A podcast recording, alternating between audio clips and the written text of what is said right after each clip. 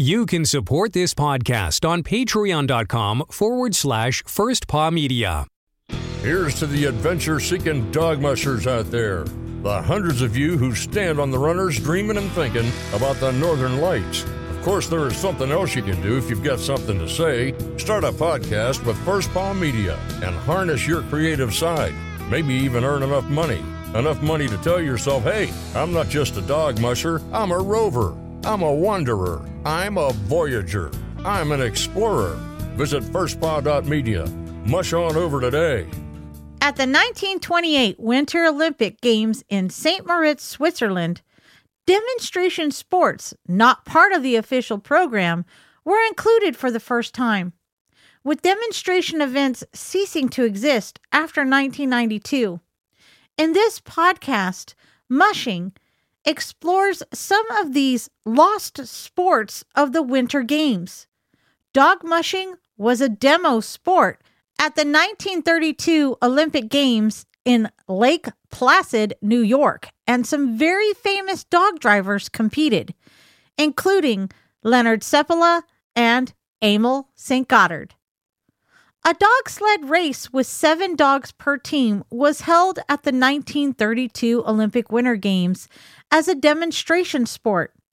The race was run over 40.5 kilometers or 25.1 miles, lasting two days. 12 sled dog teams from Canada and the United States took part, with Emile St. Goddard of Canada winning the event. Dog sled racing is still a popular sport in northern climates, notably with the Iditarod Trail Sled Dog Race held annually in Alaska to commemorate the 1925 sled dog run to Nome with diphtheria serum.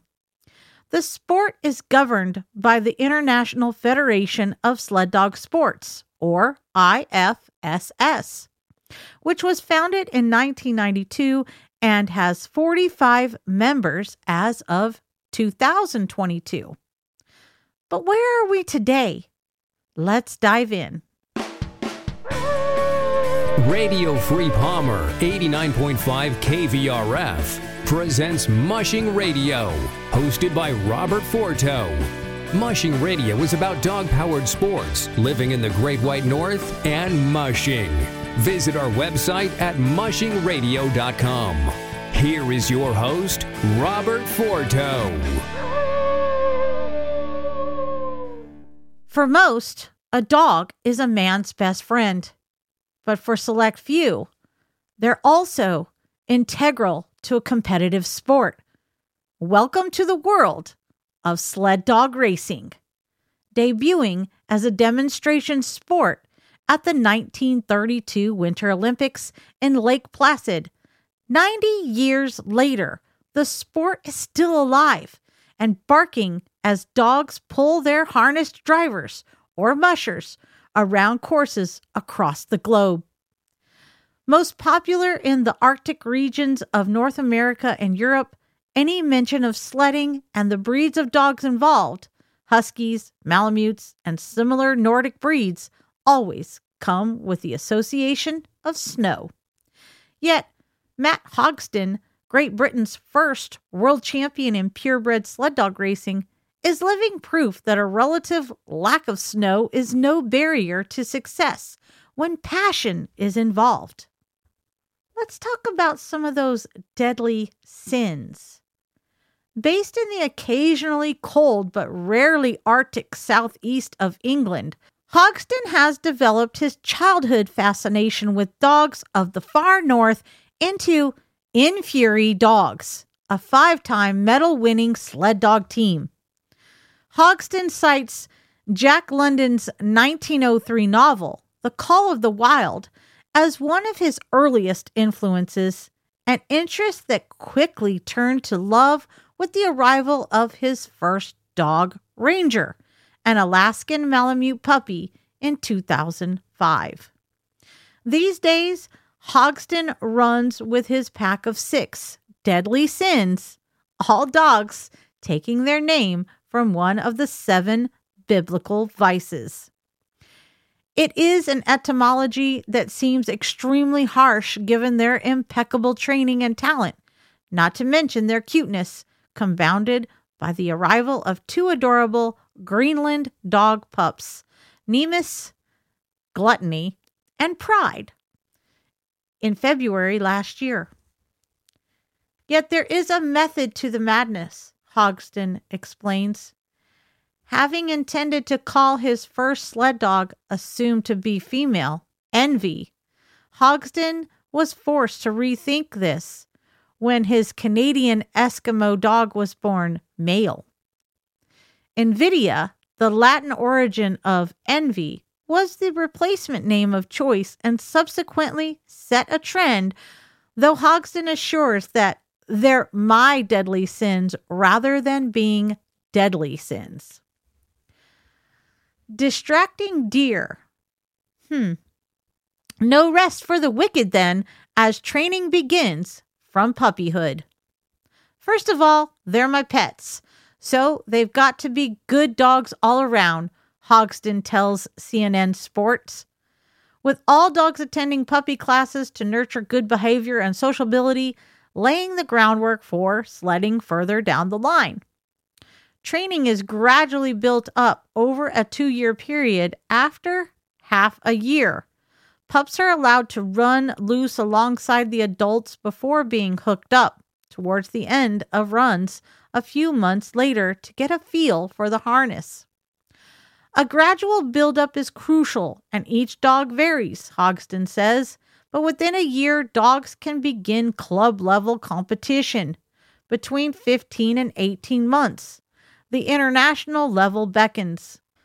Members of the public trekking through the forests of East Sussex at unsociable hours may be lucky enough to catch the In-Fury dogs racing past on one of these sessions, with Hogsden having a permit to run on Forestry England land at certain times typically at less busy periods, in order to fulfill his impressive five to six days of training per week. You may hear shouts of haw and gee as the dogs turn left and right as Hogsden, with no reins or any physical connection to the pack, must rely on verbal commands alone taught through constant reinforcement. If you're very lucky, you may even catch Hogsden wrapped around a tree when the dogs catch sight of a streaking rabbit or deer. Most of the time they listen, Hogsden laughs. That's all part of the fact that you're running with animals rather than a machine. Let's take a short break here. We'll be right back. What will it take for Ryan Redington to win the Iditarod again? Count on the podcast, Mushing, from First Paw Media to bring you the stories and the analysis that matter this off season and during the big race. I'm Michele, one of the producers and editor of Mushing, and Robert the Musher, who knows this sport better than anyone to break down what it means. It's the Mushing Podcast from First Paw Media. Follow the show on Apple, Spotify, or wherever you get your podcasts. Gold medal retrievers. In competition, though, the In-Fury dogs are very much machines. Hogsden, who tends to compete in short races of up to eight kilometers, which is almost five miles, depending on terrain, has amassed five medals for Great Britain since his first international outing in 2015. His crowning moment came in 2019 when In-Fury's relatively inexperienced team soared to victory at the UK's maiden World Championships, becoming Team GB's first ever world champion in purebred sled dog racing.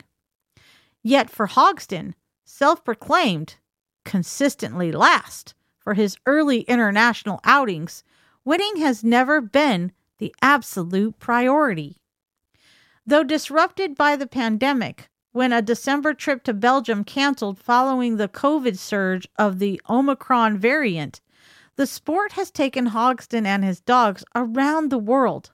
Travel restrictions willing, Sweden calls for the World Championships in March, with the tantalizing prospect of competing at the Ostersund Ski Stadium in Ostersund. I love the dogs, and the dogs take so much pleasure from it. If they didn't enjoy it, they wouldn't run, and it wouldn't be a lot of fun, Hogston said. I like the camaraderie, I like the social elements, and I love sharing my love of the dogs with people who also have a love of dogs. So it's a coming together of different people. It's nice to do well, but that's not the main thing. What about an Olympic return?